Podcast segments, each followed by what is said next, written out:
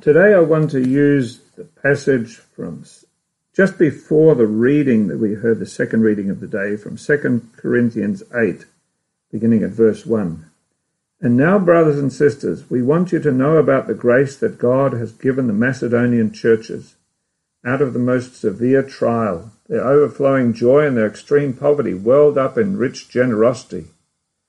For I testify that they gave as much as they were able and even beyond their ability Entirely on their own, they urgently pleaded with us for the privilege of sharing in this service to the saints. And they did not do as we expected, but they gave themselves first to the Lord and then to us in keeping with God's will.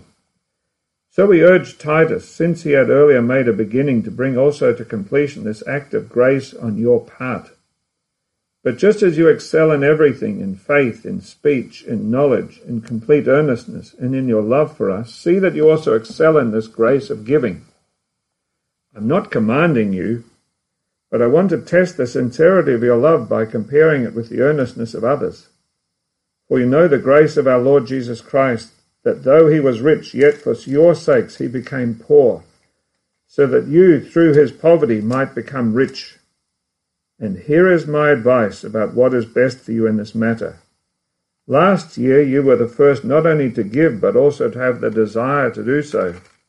Now finish the work so that your eager willingness to do so may be matched by your completion of it, according to your means.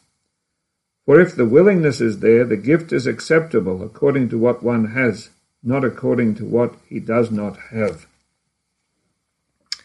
Dear, dear friends, it's good to be with you today, but it's a little sad that it has to be under these COVID restrictions and in this virtual way. Today I want to look at this reading from 2 Corinthians 8 and ask the question, what's the purpose of life? If you ask a number of people, they will give you a different answer.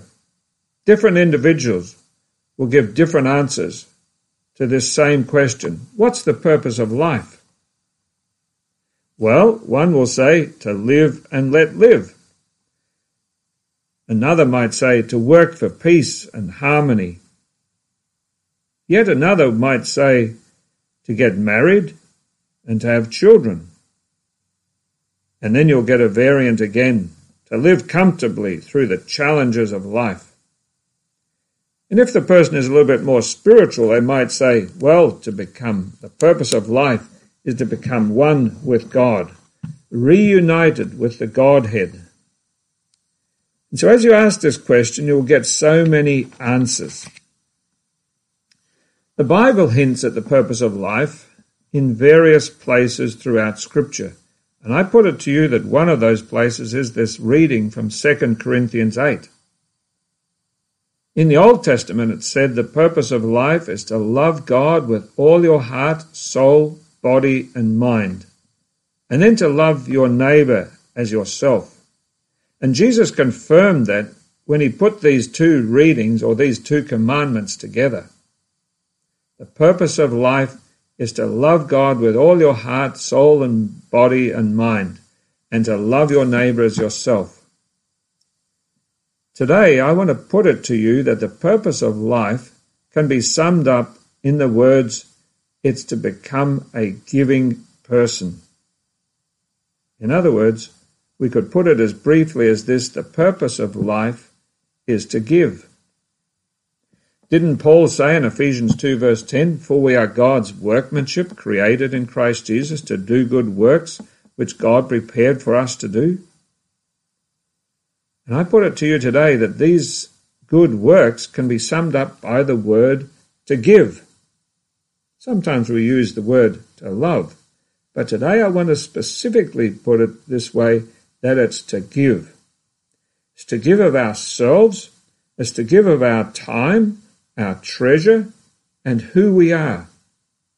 And we see all of this in Christ Jesus. Christ came into this world to give his life as a ransom for many.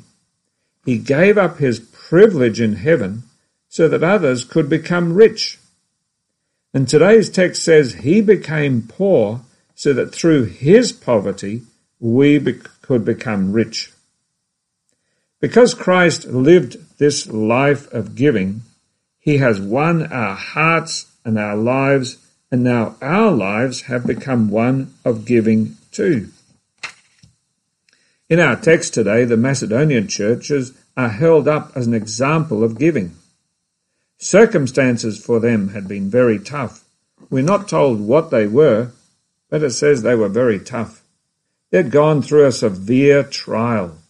Yet because of the grace of God in their lives, they had generously and freely given their gifts to those without, namely the Jerusalem church. And because of their overwhelming joy in Jesus, despite not being well off, they'd be, become amazing givers and they'd been amazingly generous. Like a fountain overflowing, they'd given what they could to the church in Jerusalem. Beyond one, what one would have expected or reasonably expected of them, and given their circumstances, they had become giving people. They even pleaded to share in the privilege of giving. Now that's a sign of how amazing this giving was. They pleaded with Paul to give and share in meeting the needs of the Jerusalem church.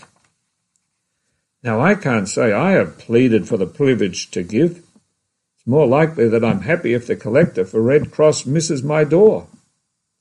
And I've never chased after the person looking for donations and said, Whew, I got you. You forgot to knock on my door. Here's a hundred dollars for the Heart Foundation. That's not usually my response, but that's what the Macedonian Christians were doing because they'd come to realize that in Christ now life is all about giving. This kind of giving can't be commanded. It can't be imposed on a person. I can't say, you should give like this. No, the Holy Spirit, He is the one who makes us generous like this. The Holy Spirit gives you a full view of the grace of God and the love of Jesus, and it touches you deep in your heart. And when that happens, that day, you too, like the Macedonians, learn to live life giving, generously, beyond your means. Be assured this kind of giving is no duty. It's not some drudgery. No, it comes from the joy of being connected to Jesus and the reality that the Holy Spirit has made you a child of God. And it comes from this deep joy that knowing that truth has changed you for eternity. I want to end with a few examples of people who I've met and I've who have discovered this truth that life is all about giving. In my second parish, I lived in a poor suburb north of Wellington, New Zealand. And I came across a man who lived in a rich suburb nearby. This man went, he was a Christian and he, went, he didn't go to our church, but he went to a Baptist church in the poor suburb. And he came to realize after a while that life was all about giving.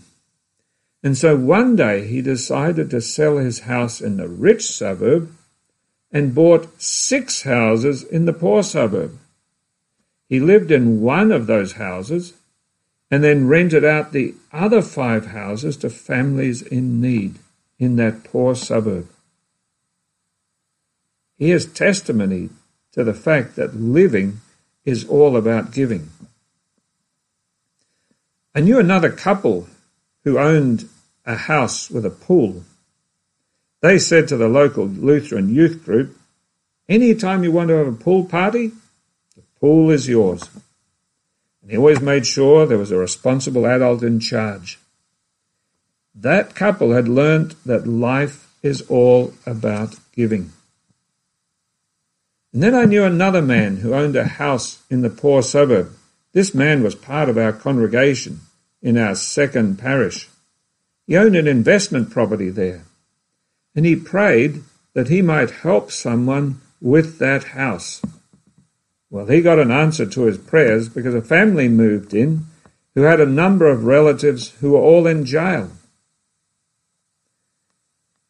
This family rented the house then for years, in fact, 10 to 15 years. And the tenants became good friends of the landlord. And they, over time, actually became Christians. And their lives and the lives of their relatives started to change. After those 15 years, the man then sold the house and he shared 10% of the profit that he had made on the house with his long term tenants. They were overjoyed. You see, living is all about giving. God is a giving God. He sent his one and only Son into the world that whoever believes on him will be saved and have eternal life.